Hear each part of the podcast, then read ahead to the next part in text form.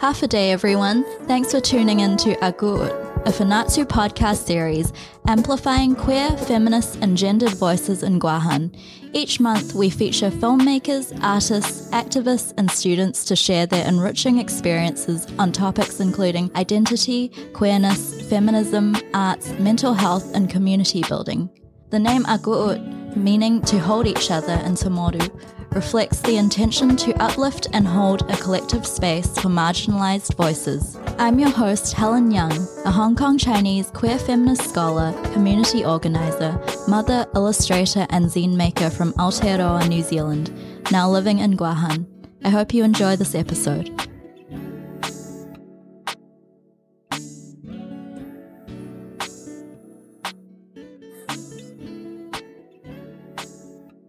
Half a day, everyone. Our guest for the first podcast episode is Amanda Dedicatoria, a queer Filipino writer and filmmaker in Guahan. Amanda uses any pronouns and is a self proclaimed empanada enthusiast. Welcome, Amanda. Half a day, and hello, everyone. Um, yeah, thank you so much for that intro. that was perfect. Yeah. Yeah. So this is my first episode for the segment. I'm a little nervous, but hopefully, you know, Amanda's an amazing guest and I can't wait to chat with you about everything. Oh, I'm yeah. so excited. Thank you so much for having me. And I'm just so honored to be here and to be able to talk with you and all of your listeners. Yeah. So um, I saw Amanda actually at the Migratory Bird event um, last weekend, was it? Oh, yeah. It was uh, last Saturday. It was just kind of like one of those instances in which you're like, I've seen you online. I've seen your username. Are you Chinese Yeah, I was. Um, so Amanda submitted to a zine. I'm a queer zine I'm doing with a group of friends in Guam. And yeah, I was really excited, excited to meet them that day. And yeah, just tell me more about, you know, the event. Did you enjoy it? You were working there? Oh yeah. Um, so I work for Guam NSF EPSCoR at the University of Guam and as a part of the event, we were able to partner with UOG Sea Grant and we, uh, we, we funded the, the Bird Fest, the, the Migratory Bird Festival. It was the second annual event of, of, of its kind. And we had birders, we had, uh, vendors, we had a lot of like outreach about like birds and everything birds. And it was just like really wonderful. And it was like so nice to like, you know, see you there. Yeah, that was my first time seeing a ko'ko' bird as well. So I was really excited. And um, my nine month old daughter got to touch a brown tree snake. So oh God, that's it so was exciting. very exciting. Yeah, aren't ko'ko' birds like so round? I don't know. They're just so soft and so cute. Yeah. Um, yeah. Thank you so much for like, you know, having me here. It was like, I think it's like really great that, um, that you're giving us like this opportunity to be able to like talk about like our stories as like queer people on Guahan. And uh, when I saw like, you know, the submissions for your zine, I was like, oh my gosh, this is, I've never seen anything like this before. And this is just so exciting that, um, that you were able to like give this voice and give this opportunity for us to share our stories. Yeah, when I first, I actually, so I arrived on island maybe like one and a half years ago. And while I was in touch with some people about zines, I didn't get to see many like feminist zines or zines that represented marginalized communities and queer voices. And it was like around a year before I met friends and was able to be like, oh yeah, I want to make a zine like that. I want to, you know, feel comfortable like talking about my experiences and inviting other people to join me and just like connecting with other people. It was or a very new experience for me for someone migrating from Aotearoa, New Zealand. What was your initial reaction when you saw the post or where did you see the post? Um, I saw it on, I think it was Noel's Instagram and um, I saw it, yeah, I saw it on Instagram and when I saw the flyer, I just wanted to say that I really love mushrooms. So the mushrooms kind of caught me at first. And when I like read the description, I was like, thought that I had was just finally, like, you know, finally we have like this sort of outlet to really, um, talk about the unique experience of being queer in a place like Guahan. Yeah, I really like the link kind of like mycology and like mushrooms have with, I guess, queerness and I don't know if you're, you've read any literature around that or, yeah, there's like, um, kind of growing like link between like queerness and how like, um, mushrooms and fungi are just like part of that movement. No, definitely. Yeah. Oh man, if you ask any of my friends, like you know what they identify with me, um, it would just be mushrooms because I do resonate with that because like I feel like like mushrooms, um, a lot of like the just existing as a queer person, um, like some of the similarities that we have with mushrooms is that there's a lot of internal work, that a lot of the magic happens inside, and like like when it comes to like mycelium and when it comes to uh, being queer, and it's only after some time,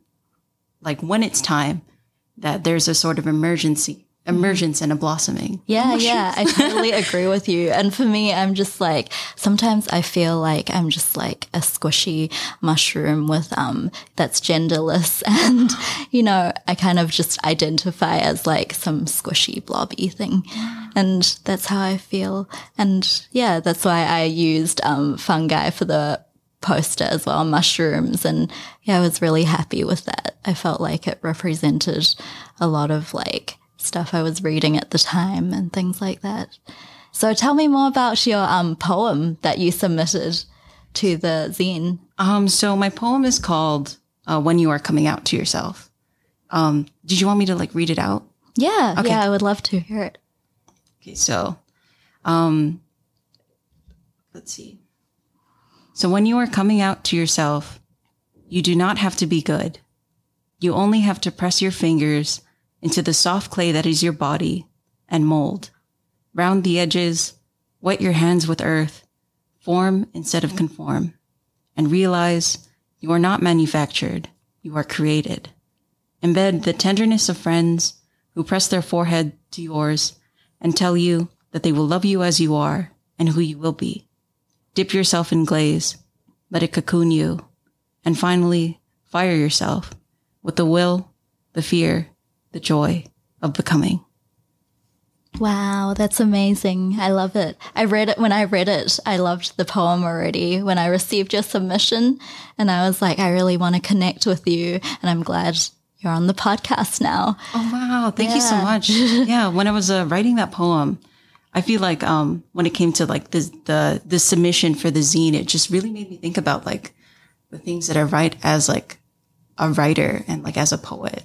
And I had realized that I had never written anything about being queer and queerness. And so like what inspired this poem is kind of like sort of mundane moments of your life that are actually uh, magical because like it's kind of like um, when you're truly just with yourself in the moments that um, where the outside world and its expectations and you know it's and whatever it wants from you just doesn't exist in your mind and you're just truly alone with yourself and you're able to have this conversation in which you can discuss who you are your existence and what you can become. I think that was like a lot of what really inspired the poem. Because to me um you know queerness is it's love it's liberation it's freedom but it's also about possibility.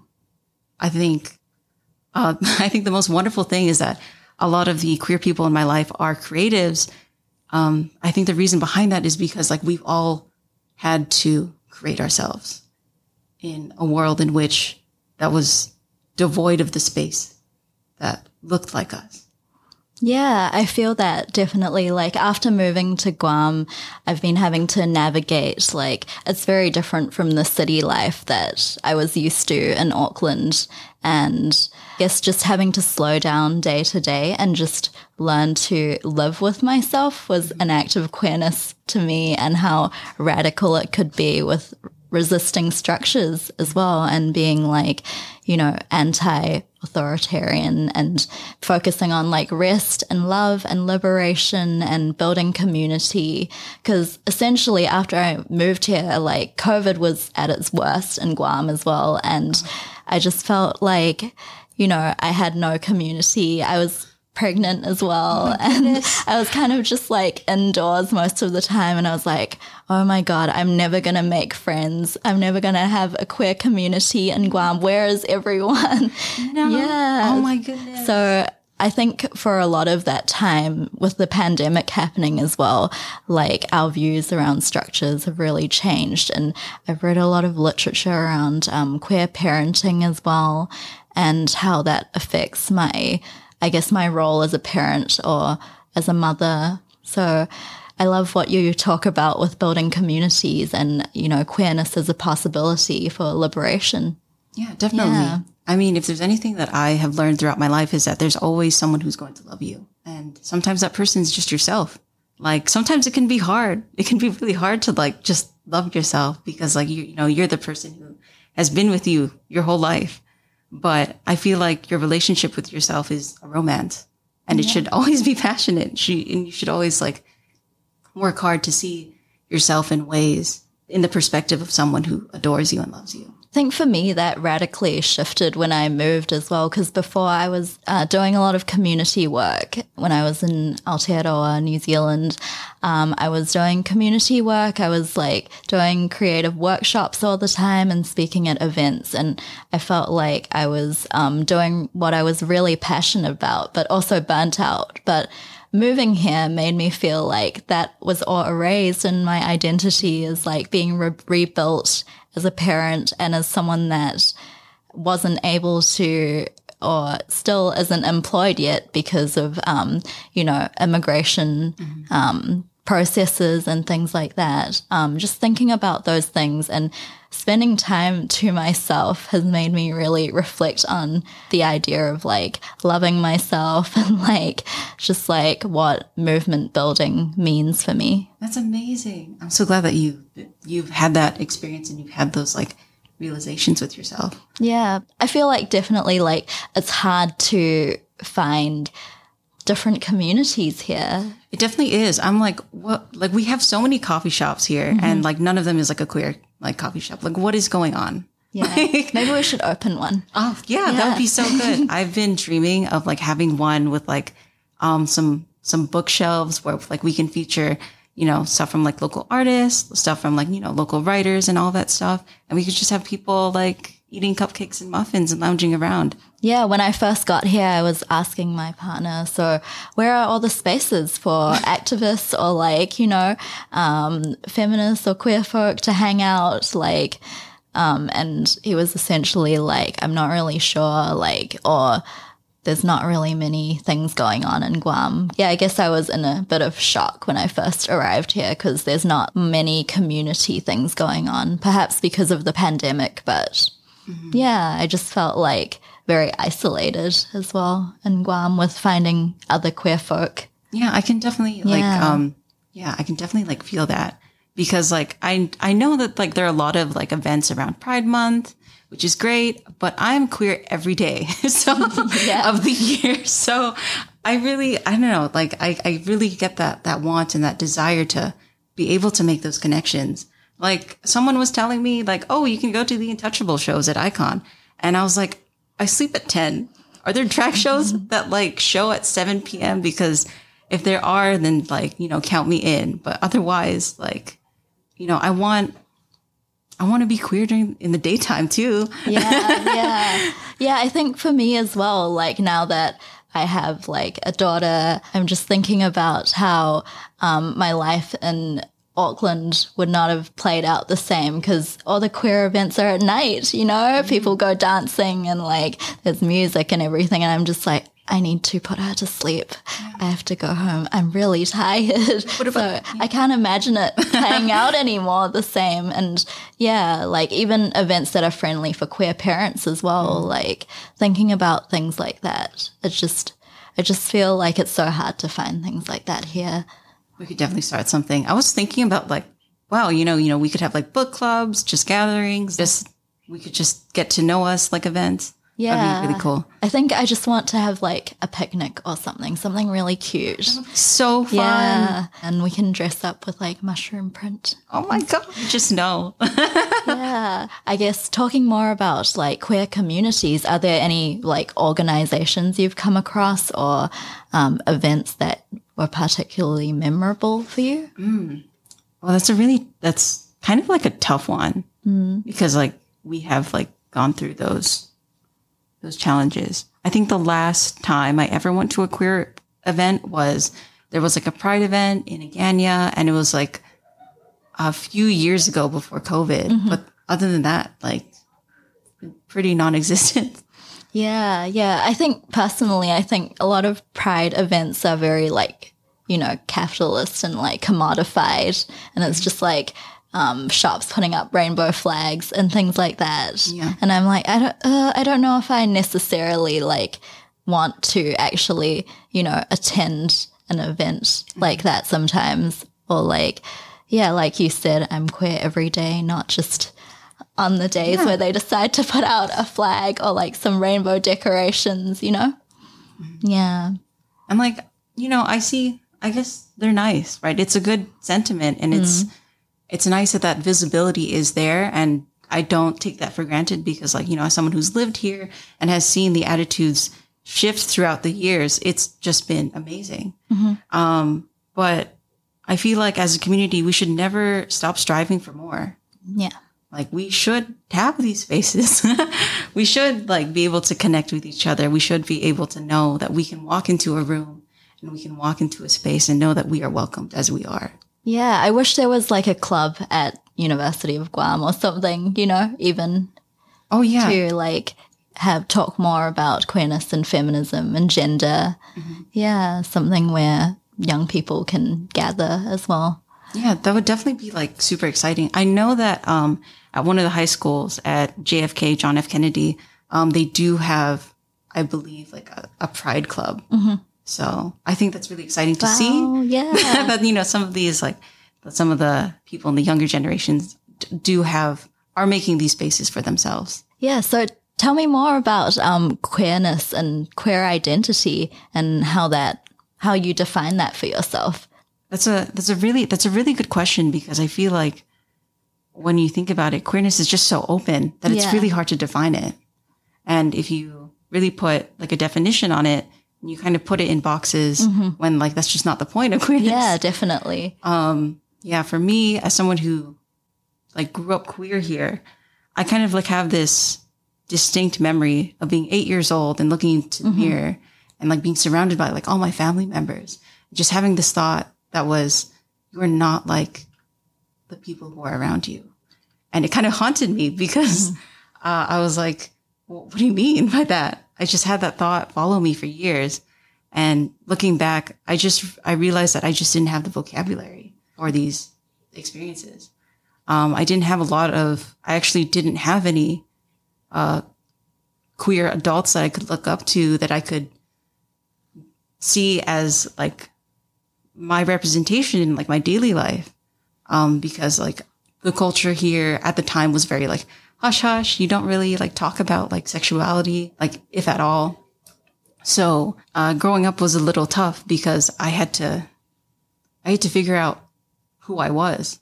I'm someone who is gender nonconforming, someone who is like androgynous. And so I had to like who came from one of those like stereotypical Filipino families in which since I was like born fe- assigned female at birth that I would kind of act and display myself within those parameters.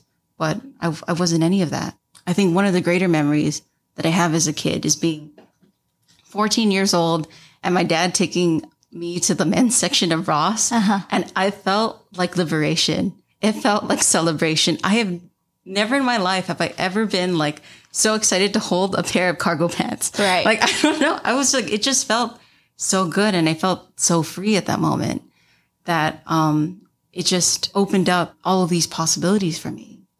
I think I draw like a lot of inspiration from just seeing other queer people in my daily life and like they could be wearing a dress or like an outfit or like just have these accessories or present themselves in a way in which that makes me so excited because I'll be thinking, wow, I didn't know you could do that. Yeah.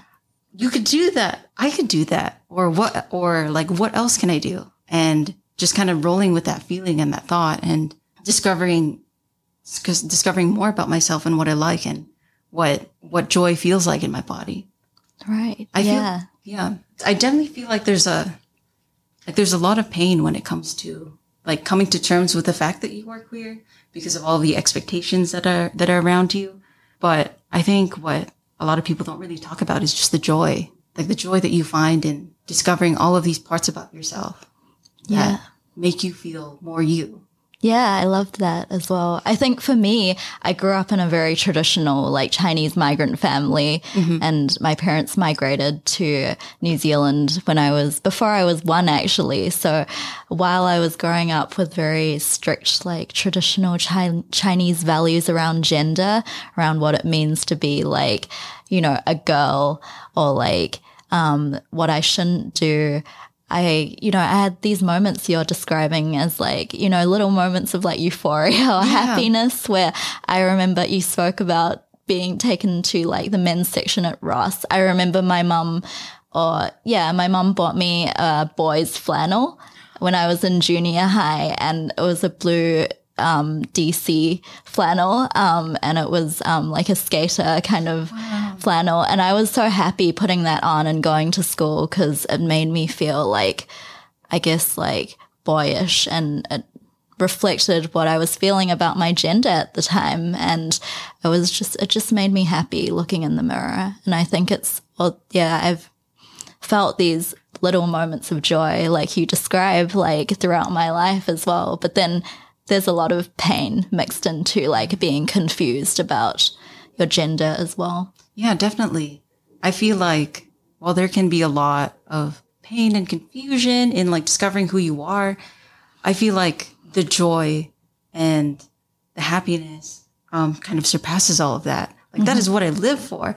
I get to wake up. I, I don't know. Well, I'm just the reason why I said that I'm an empanada enthusiast is not only because like I love them. I love them so much. I just can't wake up early enough to get them. But um, is because like I love order the magic in ordinary things and the magic in ordinary moments because these are the moments in which they make you who you are.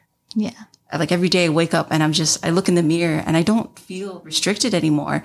I feel like, hey, that's me and it's me and it feels so great to be me. Yeah, that sounds so beautiful. I think for me, I'm still kind of struggling with that as well. It's like a constant process. Like some days I'll wake up and I'll be like, oh, I don't really like it to be me today. And then next day I'll be like, wow, I love this outfit I'm wearing. or like, you know, I look in the mirror and I'm like, oh, I love being me today. Um, I love that I'm doing a podcast episode or like, you know, meeting cool people today. And I think it's just like a constant process as well. What are some things you do to make you feel mm, happy? Well, for me, um, I pract- I try to practice a lot of gratitude where I, I wake up and there are people who love me in the world.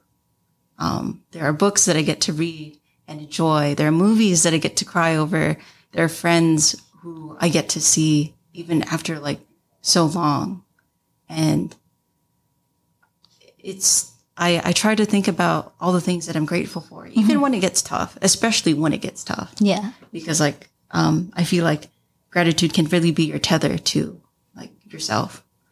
Um it can be hard. Like there are definitely some like difficult days. But you know at the end of the day you have yourself and you've gone through all of your hardest days so if you're listening to this, like you're a fighter, like congratulations. You've gotten this far and you'll just keep going. And isn't that, is like it, isn't that so wonderful? Yeah, I think it's wonderful to just celebrate every day that we're still here, mm-hmm. you know, things like that as well.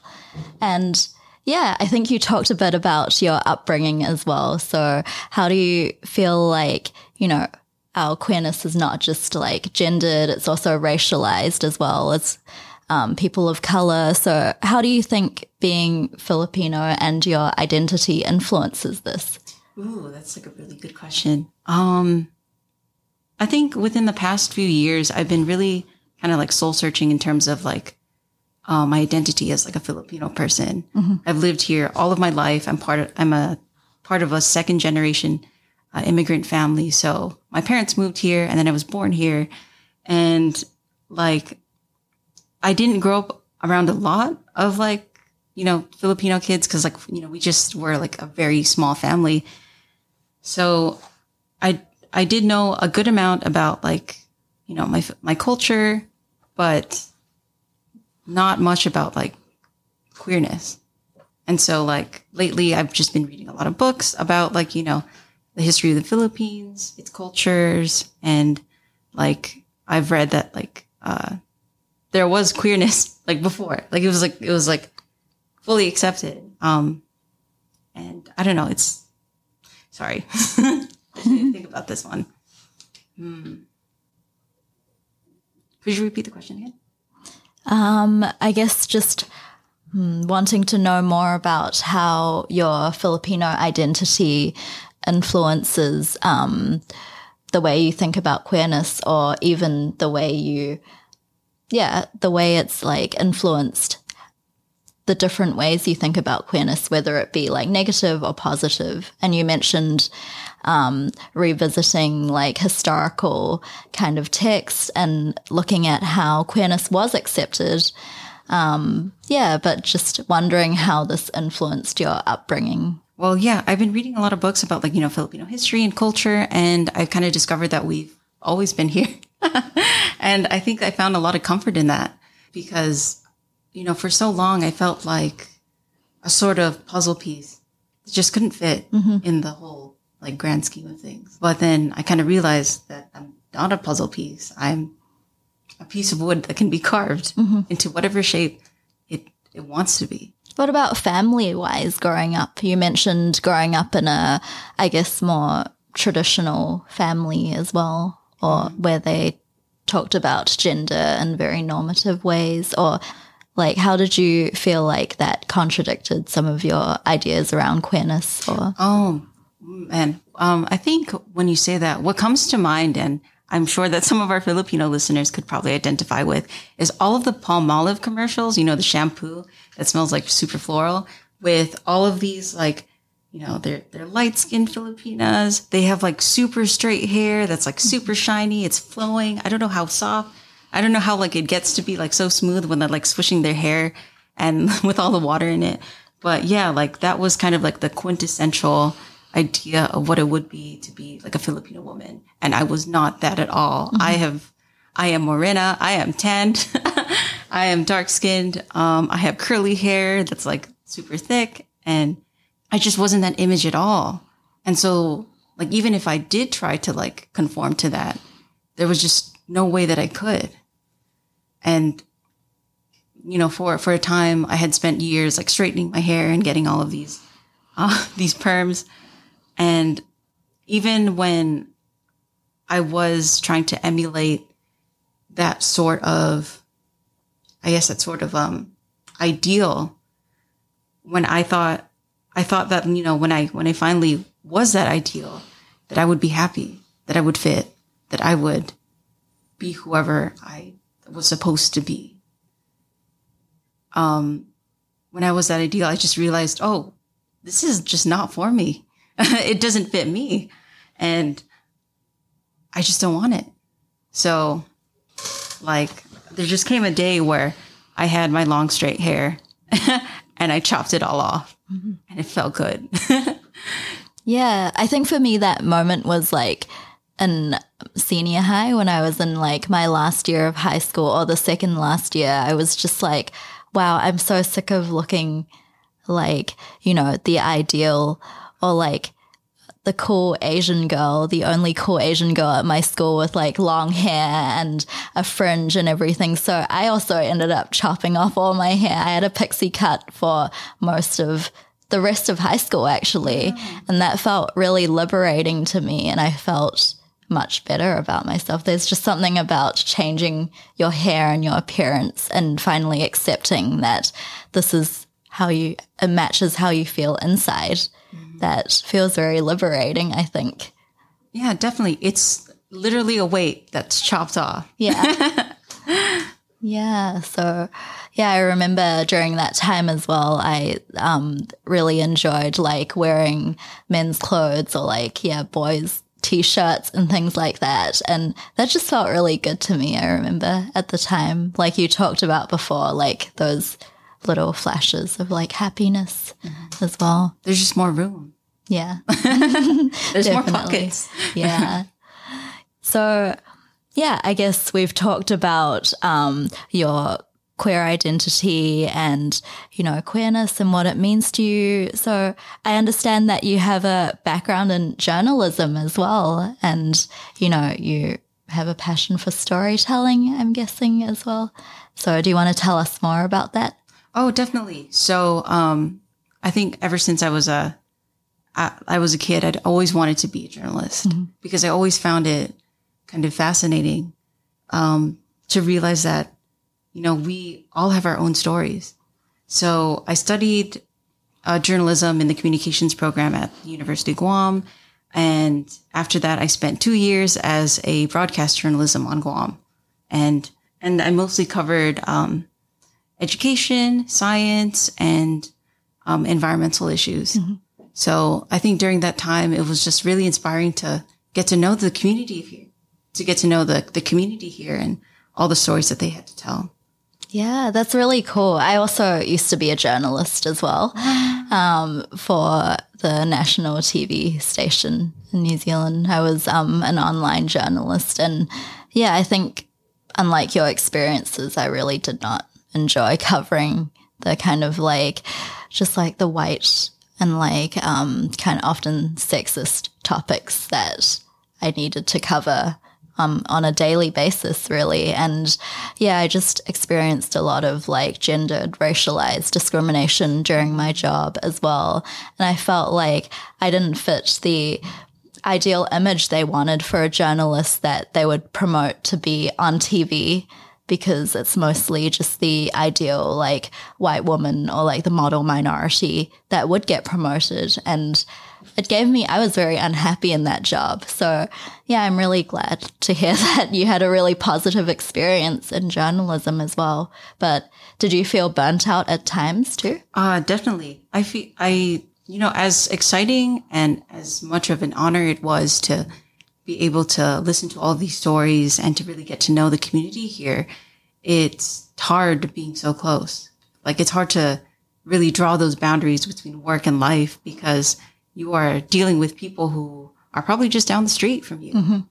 Um, and I do resonate with like what I do relate with what you said like earlier about that sort of discrimination because um, I would often, when I would anchor, uh, I would be on screen and at the mercy of our viewers. And there were times in which um, some people would comment really mean things. And I'm like, I'm just trying to do my job and exist here. Like, what is going on? And so sometimes, like, you know, putting yourself out there is scary. Yeah. And I don't think that like a lot of people just acknowledge that and kind of take that for granted. Like putting yourself out for hundreds, maybe thousands of people to see. And it's, it's, it's a brave thing to do. And, you know, you're not really helping if you're being mean. Yeah. So, did you feel like within your journalism job, you got to cover um, topics around gender and queerness as well? And did that contribute to what you later did with, um, you know, your work in filmmaking, or was that beforehand? Well, I did cover a few stories about like uh, you know, the queer community here. I did cover like a few like pride events. Um there was one instance of like a someone had uh, or a student had had tried to like make a diversity club at their school. Like all of those like were really exciting stories that really kind of opened my eyes and said, "Oh, Right. we really need more. We need more spaces here and we need more like community here and more chances for us to like get together and really talk about these things." Yeah. Did you feel like it was difficult though as a journalist because you were often just like an, the observer and not really like the person to necessarily like be a part of those events you're covering or like drive the change? Did it feel like almost isolating for you or? it kind of felt like sometimes during those interviews, it felt like uh, there was kind of like a glass wall hmm. in between me and my interviewee, in which I was just the observer, the recorder, just someone who was there to like take in their perspective. While inside, I was like, I really want to tell you that I'm just like you. yeah, yeah, I felt that too as well for a lot of the things I had to cover. Mm-hmm.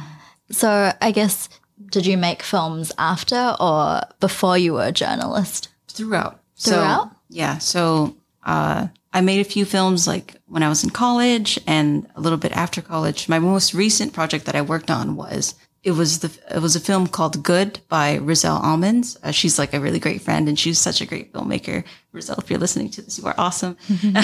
and it was about what it's like struggling with depression. And it was just it was really inspiring to be able to to have the honor to work on a story like that. And is it in 2018? In 2018, you um, did you direct or produce a film called The Walk? Oh yes, you did. Yeah. Do you want to tell us more about that? And was it kind of revolving around your own story or? Oh, for that one, um, it was actually about. It was a documentary that I produced, directed, and shot all on my own for like uh, a project for for school, and it was about um, my friend Trevor who um, was trying to like find himself um, religiously. So it's so um, it was just he was a, an atheist, and like he uh, at one point like converted into Christianity, and so I wanted to like get to know about like what his thought process were, were um, regarding that journey. Ah, I see. So, what inspired you to be a filmmaker? Well, I think uh, as someone who was a part of the communications program here at the University of Guam, I was just surrounded by fellow filmmakers. So I I took a few classes like uh, what is it? It was like documentary um, and independent film and independent filmmaking, and I did have like a few opportunities to work on like these films and really get into the scene. Yeah, that's really cool that you guys have so many opportunities here.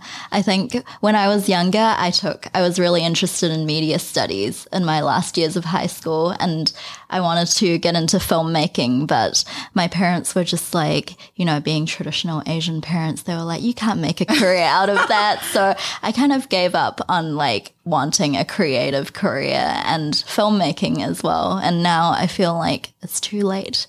But too late. yeah, here I am making a podcast as some form of media making as well. Yeah. So, uh, do you have any projects or films coming up that you're planning to make? I don't have like any films that are like coming up, but I am working on like a collection of poetry. I would describe it as like a, min- a mini memoir of like my life Wow. and living here. I can't wait to read it. Will you publish it? Yeah, I would love to. I'm trying to work on like how to do that. It would be my very first time to do that. Yeah. So, um, in regards to the mediums you work with, like filmmaking and poetry and art. So, how do you feel like your queer identity plays a role in that? Why these mediums? I've always loved writing because I've always been a storyteller. Like I have a lot of like um, memories from my childhood of just going home after school and going to my grandpa's room and being like, "Grandpa, tell me a story," and he'd always tell me like um, all of these uh, folk tales from like the Philippines, and they would be like the three three same folk tales, but like with different details each time. So he'd essentially be telling me the same story, but with different details. But to me, it was always like a, it was always exciting. It was always a, a different story, even even though it was the same. And so I found like a lot of excitement in being able to create these worlds and these spaces in which you could experience, even if it's only for a few moments.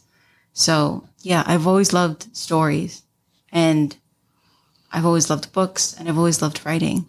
When it came to film, it was kind of like for me an extension of writing, except that you could see all of the scenes in your head kind of play out on the screen.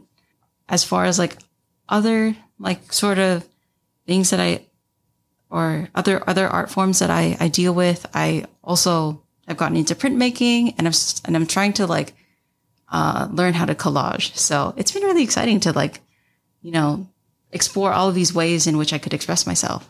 Yeah, that's amazing. I love that you're doing so many different things. I feel like I do that too. Like one minute I'll be like making zines and the next minute I'm like, oh, I want to maybe try out making a podcast or something or like some other medium or like I want to do like baking or something. But I think that also just links to like how complex our identities are as well. And like being queer is like a part of this like expansive identity where you identify as like many things.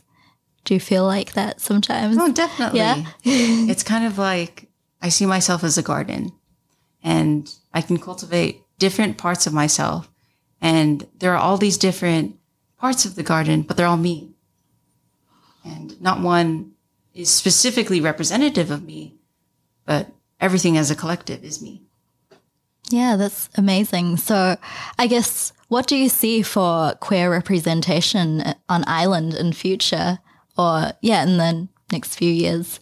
Is there something you're looking forward to? Well, I mean, we did talk about like queer coffee shops. Yeah, um, building more spaces. Yeah, and book clubs. Like we, I really want more spaces in which queer people can exist without like alcohol and without being like late at night and without being like out late at night. Like I would want us to be seen when the sun's out. Um, I would also love to see like in terms of like healthcare, like a clinic in which that would be open to, um, to queer patients.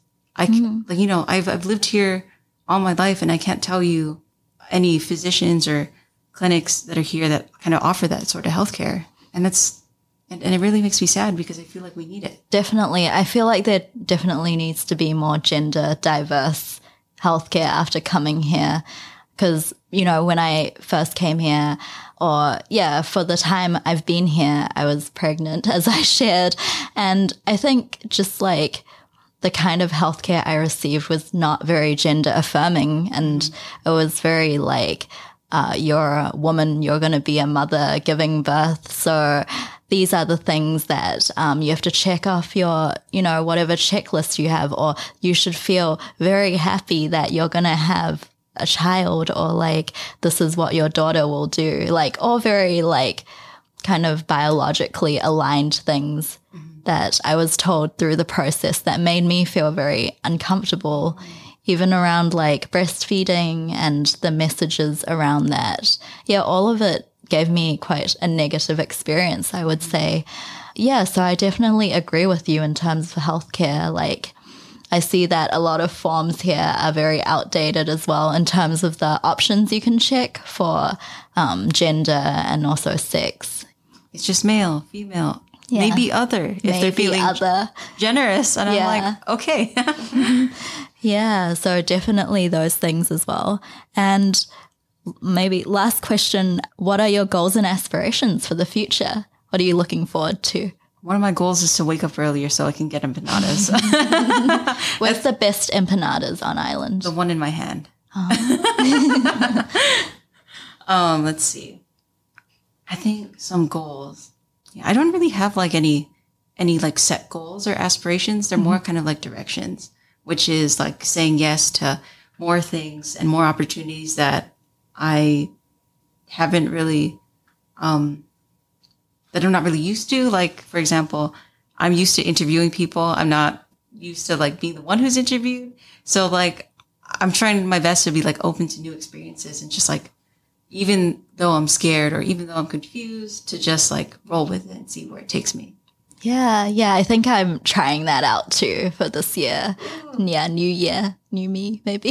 It's together. yeah. How did you feel about our interview? It was so fun. It was so lovely to meet you. Like yes, likewise.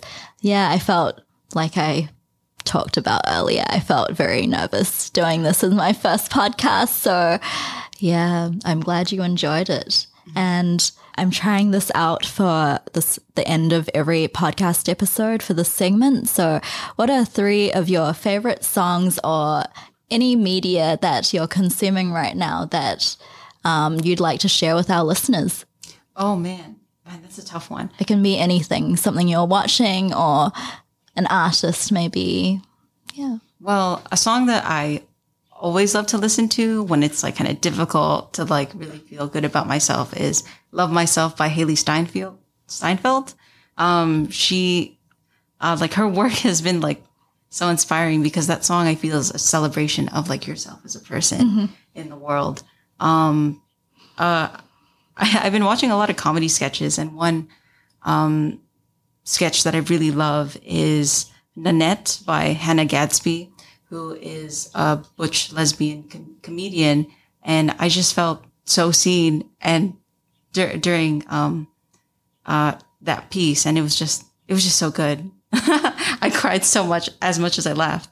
Okay, I'll check it out. Oh, awesome! Yeah. What do you have another one to share with us? Um, hmm. let's see. I think, and this can be like anything, just anything. Anything. Well, I recently finished the Greenbone Saga by Fonda Lee, which is basically an urban, uh, a trilogy of urban fantasy books, um, with a lot of like East Asian, um, inspired elements in which there are two, uh, families, two like gang families that are kind of like at war with each other. And a lot of the questions that it asks is like, what would you do for your family? And how much? And what would, where, where would your love take you? So it's been good. It, I think it's like one of the best books I've read within like these past few years. So is it like historical or is it based on now? It's set in, I would say like the 1960s, like Taiwan or like Hong Kong. Oh, okay. It's really cool. Yeah. Did you watch Pachinko? No. Ah, you should watch it. It's a series on um, Apple TV. oh, that is so awesome. Yeah, Is it based on the book? It's, or yeah, it's based on the book. I have the Oh, book. You have the book. You should read it. I will after after this. Okay, well, I guess we'll wrap up here, but it was really good to have you on the show and finally meet up.